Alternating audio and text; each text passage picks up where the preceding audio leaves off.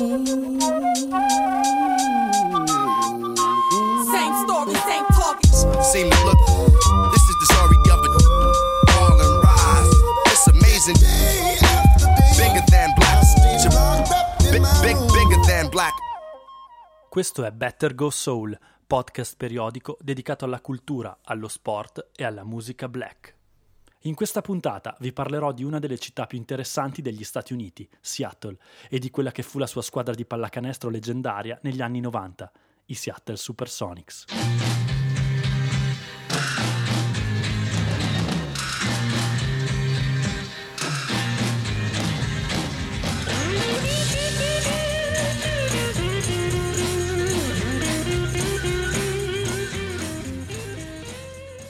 Piove, piove che Dio la manda a Seattle.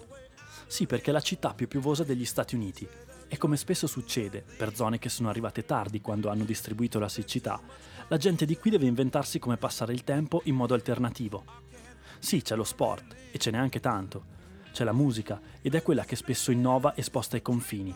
Vedi il movimento grunge o quello punk nella seconda metà degli anni 70, capace di portare suoni grezzi ed attitudini di provincia con le palle ad una nazione sopita e persa al tempo nei suoni dei sintetizzatori. Le punte dell'iceberg sono i classici di Hendrix, Hyper Jam, Kurt Cobain, Chris Cornell, ma nel sottobosco si muovono ovunque artisti e supporter che iniziano l'operazione di contaminazione del mainstream. E non è un caso se una delle etichette più importanti della zona si chiami proprio sub pop, letteralmente sotto la cultura pop. Le sottoculture, infatti, a Seattle hanno terreno molto fertile. Basti pensare al popolo di Seattle qualche anno dopo. È che piove molto spesso e allora ci si ritrova nei garage, nelle palestre, nelle soffitte, negli studi di registrazione. Il colore esce da lì quando il resto è grigio.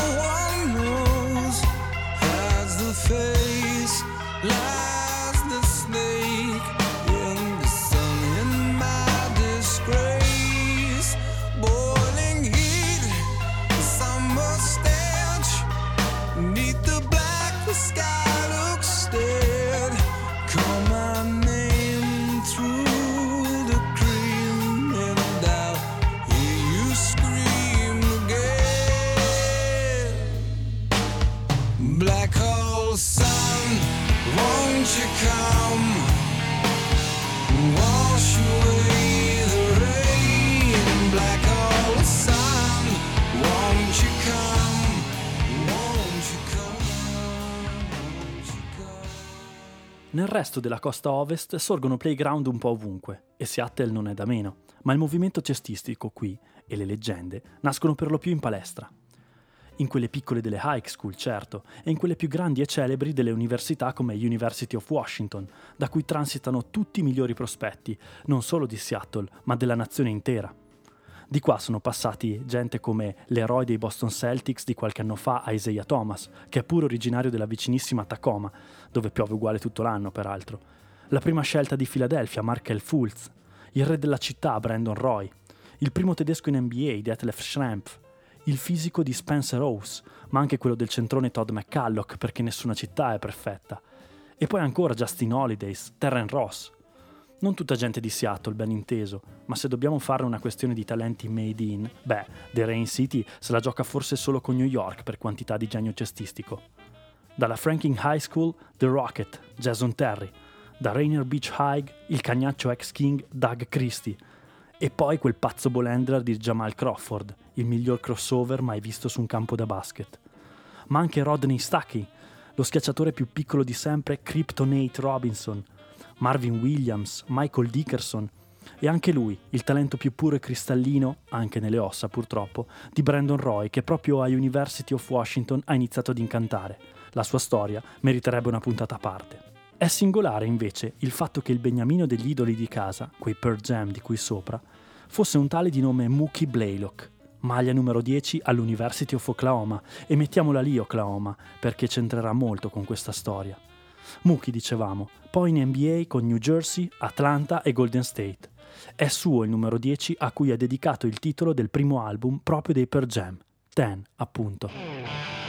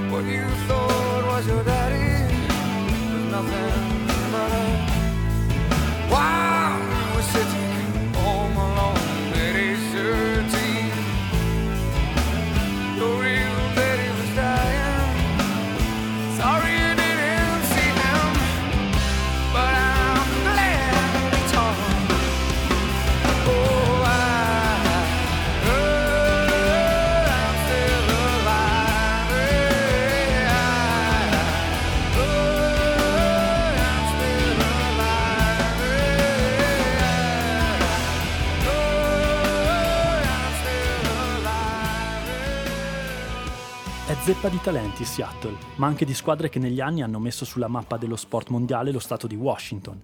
Infatti, prima che la nazione sentisse parlare di Seattle sempre solo in riferimento ai Jayhawks, la squadra di football, c'era una franchigia NBA capace di sfondare la barriera tra underground e pop per diventare una vera icona popolare. Fondata nel 1967, vince il titolo nel 79, in finale contro i Bullets della capitale. Infiamma una nazione reinventando il concetto di alley-oop negli anni 90, grazie al duo Peyton-Camp, e si arrende solo allo strapotere di Michael Jordan in finale. Consacra il miglior tiratore da tre della storia della Lega, al secolo Ray Allen. Sceglie The Next Big Thing al draft del 2007, tale Kevin Durant, dovreste averlo sentito nominare. Consegna poi maglie, titoli, colori sociali e brand al comune e si trasferisce ad Oklahoma City nel 2008, 41 anni al fulmicotone. Si chiamavano Seattle Supersonics e di loro oggi rimane solo un gran bel ricordo. Now, ladies and gentlemen, get on your feet for the 1996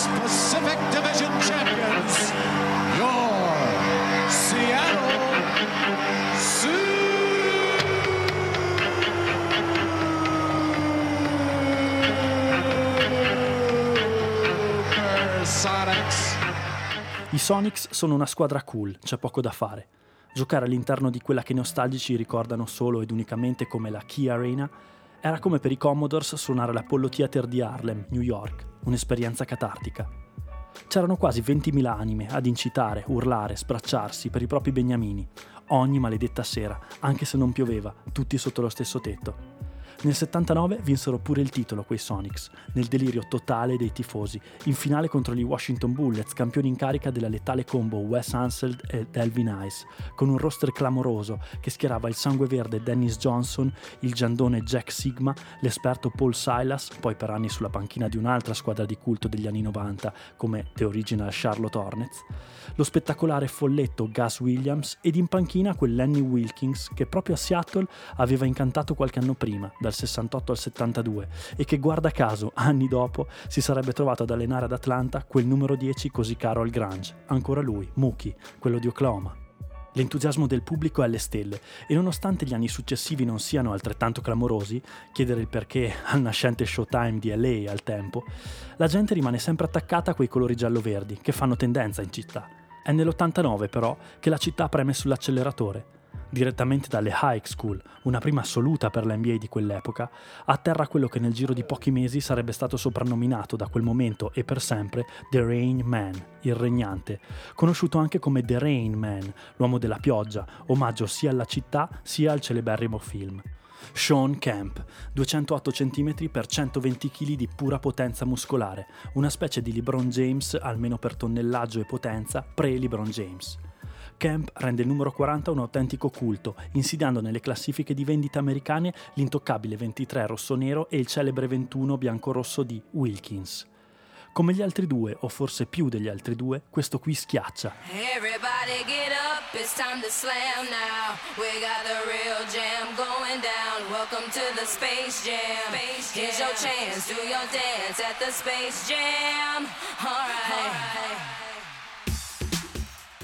Schiaccia sempre, in testa chiunque, in contropiedi guidati da lunetta a lunetta tirando giù tabelloni, letteralmente, ed avversari.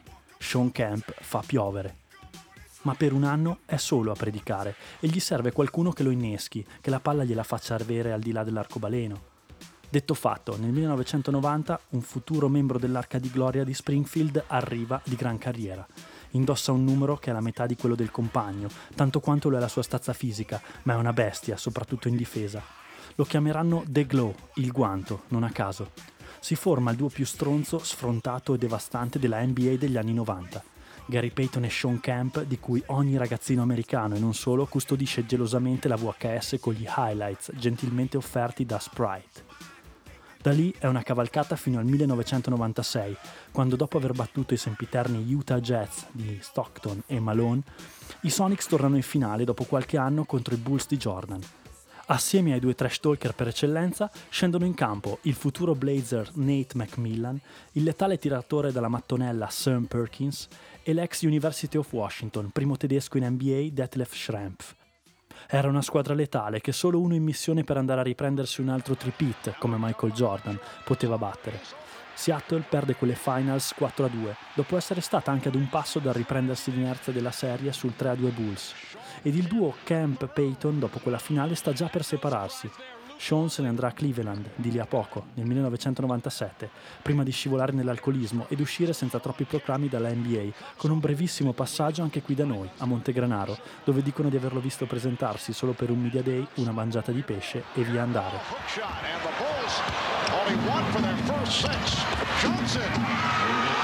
Johnson. Getting down court, beating the Bulls, and the Kemp giving it back. And Kemp again is on the ball and is called for a shot. I tifosi di Seattle iniziano a prendersela allora con il proprietario della franchigia Howard Schultz, multimilionario, già fondatore di Starbucks ed ex Microsoft con Bill Gates, accusato di speculare sui Sonics senza capirne realmente nulla di pallacanestro. Eppure, negli anni seguenti, sbarcano in città grandi nomi come Luke Ridenour, Rashard Lewis, Ray Allen e danno filo da torcere niente meno che ai Phoenix Suns di Mike D'Antoni e Steve Nash, dominatori ad ovest almeno in regular season a metà anni zero. Gli alti e bassi continuano, fino al fondo della classifica, che però permettono di scegliere nel 2007, con la seconda scelta assoluta, un longilineo e religiosissimo tiratore da Texas University, Kevin Durant.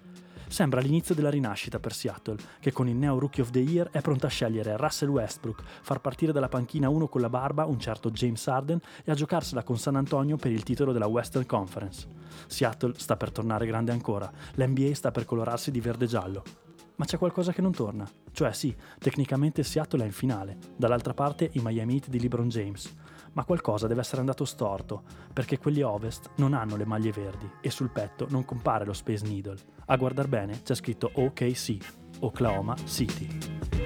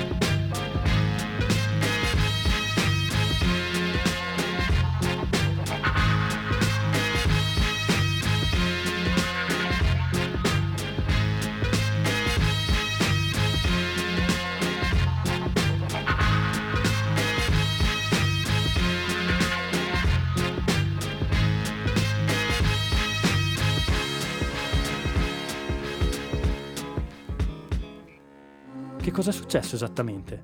La verità ce la raccontano quelli che a quella finale di conference tra San Antonio e Oklahoma City ci assistono di verde vestiti, ma con le facce colorate di bianco, occhi neri scavati e cicatrici disegnate attorno alla bocca. Sono Jason Ride e Colin Baxter, conosciuti da queste parti come The Zombie Sonics, i tifosi morti e resuscitati nel trasferimento della franchigia da Seattle a OKC la città proprio di quel numero 10, tanto caro ai Per Jam, che forse a posteriori quel disco l'avrebbero dedicato più volentieri al 40 e alle sue schiacciate poderose. Sì, perché Oklahoma entra in scena nel 2007, quando un neoproprietario dei Sonics, Clayton Bennett, decide che a Seattle può bastare così. Niente arena nuova, niente supporto finanziario da investitori locali, e allora via, verso la città dove Bennett coltiva tutti i suoi business principali.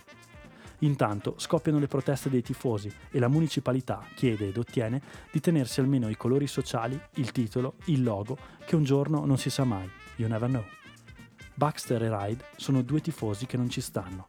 Raccolgono firme e fondi da un manipolo di altri tifosi feriti e decidono di girare una video inchiesta sul caso Sonics, rivelando tutte le bugie di sotterfugi di Bennett per trasferire l'amata franchigia in quel postaccio di Oklahoma, dove piove sicuramente di meno, ma non c'è la metà della cultura cestistica di cui sanguina invece la città dello stato di Washington.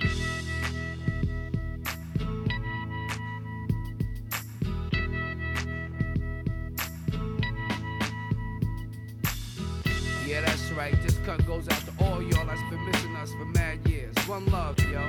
Yeah, that's right. He's got game. PE 1998. If man is the father, the sun is the center of the earth, in the middle of the universe, then why is this verse coming six times rehearsed? Don't freestyle much, but I write them like such. Word. Amongst the fiends controlled by the screens, what does it all mean? All this shit I'm seeing. Human beings screaming vocal javelins, sign of a local nigga unraveling. Uh-huh. My wandering got my ass wondering where crisis and all this crisis. Hating Satan never knew what nice is. The papers, well, I bet on ISIS. More than your eye can see and ears can hear. Year by year, all the sense disappears. Nonsense perseveres, prayers laced with fear. Beware, two triple O. It might feel good, it might sound a little something, but damn the game if it don't mean nothing.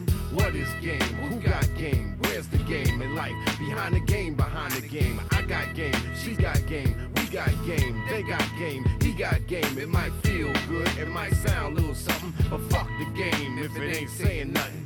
Damn, was it something I said? Pretend you don't see, so you turn your head. Race scared of his shadow, does it matter? Thought of reparations, got him playing with the population. Nothing to lose, everything's approved. People use, even murders excuse. White men in suits don't have to jump. Still a thousand and one ways to lose with the shoes. God takes care of old folks and fools, uh. while the devil takes care of making all the rules. Folks don't even own themselves, paying mental rent to corporate presidents. Uh, one out of one million residents. Be a dissident who ain't kissing it. The politics of chains and whips got the sick missing chips and all the championships. What's love got to do with what you got? Don't let a win get to your head or a loss to your heart. Nonsense perseveres, prayers laced with fear. Beware, two triple O It might near. feel good, it might sound a little something, but damn the game if it don't mean nothing. What is game? Who got game? Where's the game in life? Behind the game, behind the game. I got game, she got game, we got game, they got game, he got game. It might feel good, it might sound a little something, but fuck the game if it ain't saying nothing.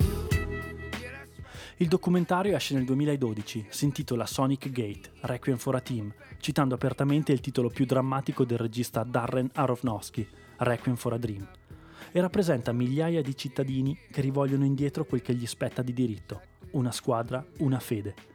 È un'impresa disperata che gli zombie Sonics porteranno in giro per le arene di mezza NBA, mostrandosi per tutta la stagione e pure alle finals in diretta nazionale dietro la panchina dei Thunder, ad alzare cartelli pro Supersonics. Quelli in campo sono degli impostori. Westbrook dovrebbe sanguinare verde-giallo, non blu-arancio. Il documentario esce, fa scalpore, fa chiarezza, aiuta il mondo della NBA a capire come sono andate realmente le cose, come Bennett non avesse in realtà nessuna intenzione fin dall'inizio di rilanciare il team in quella città. Tuttavia una franchigia a Seattle per il momento non è prevista. Ci si deve accontentare delle Storm, che vincono titoli e ripetizioni in WNBA sostenuti da un pubblico affamato di basket. 2004, 2010 e 2018, gli anni in cui le Storm, con uno Space Needle sul petto, chiudono la stagione con un anello al dito davanti ad un'arena da sold out ripetuto. Può bastare per far capire quanto serva una franchigia professionistica maschile in questa città? Forse. E allora anche la NBA qualche anno più tardi torna in città per le partite di esibizione e per la pre-season. Ottobre 2018, Golden State scende in campo proprio qui contro Sacramento per la pre-season.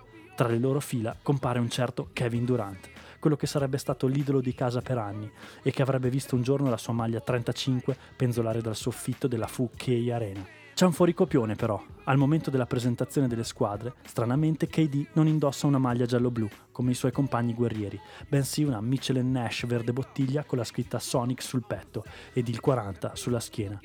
È l'omaggio più bello che questa città potesse meritare.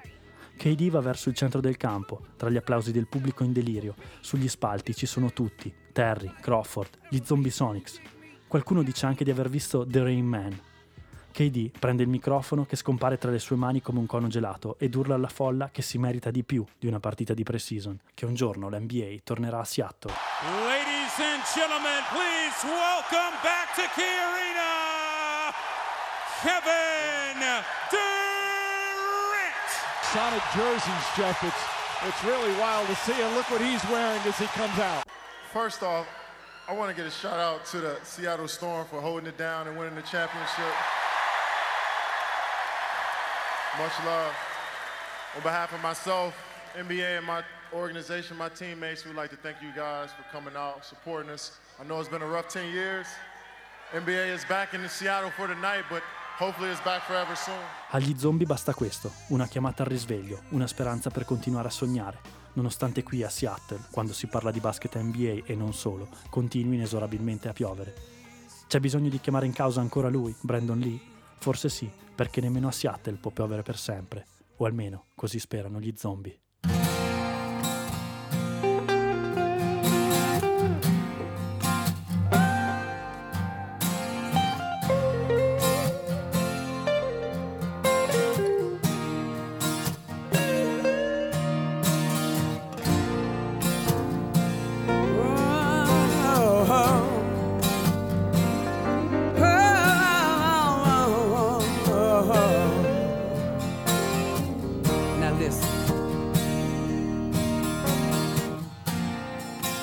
Never meant to cause you any sorrow. Mm-mm. I never meant to cause you any pain. I only wanted one time to see you laughing.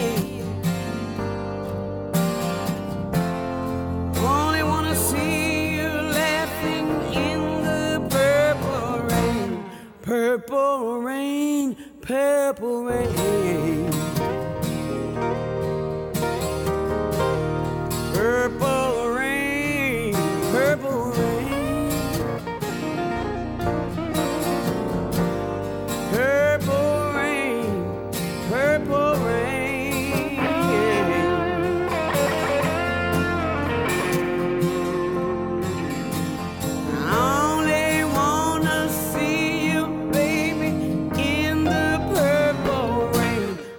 I wanted to be your weekend lover.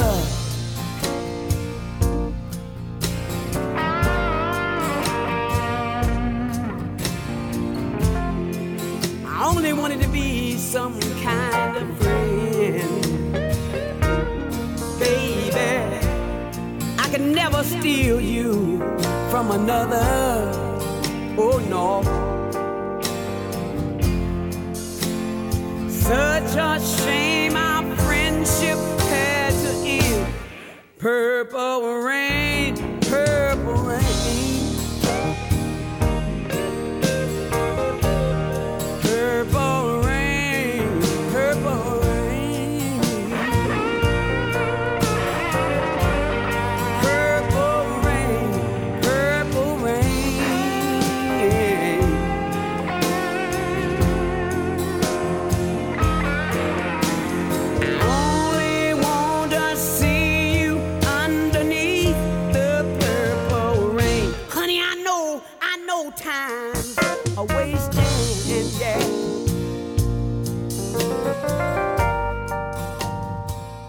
Questo era Better Go Soul e avete ascoltato una puntata interamente dedicata ai leggendari Seattle Supersonics. Same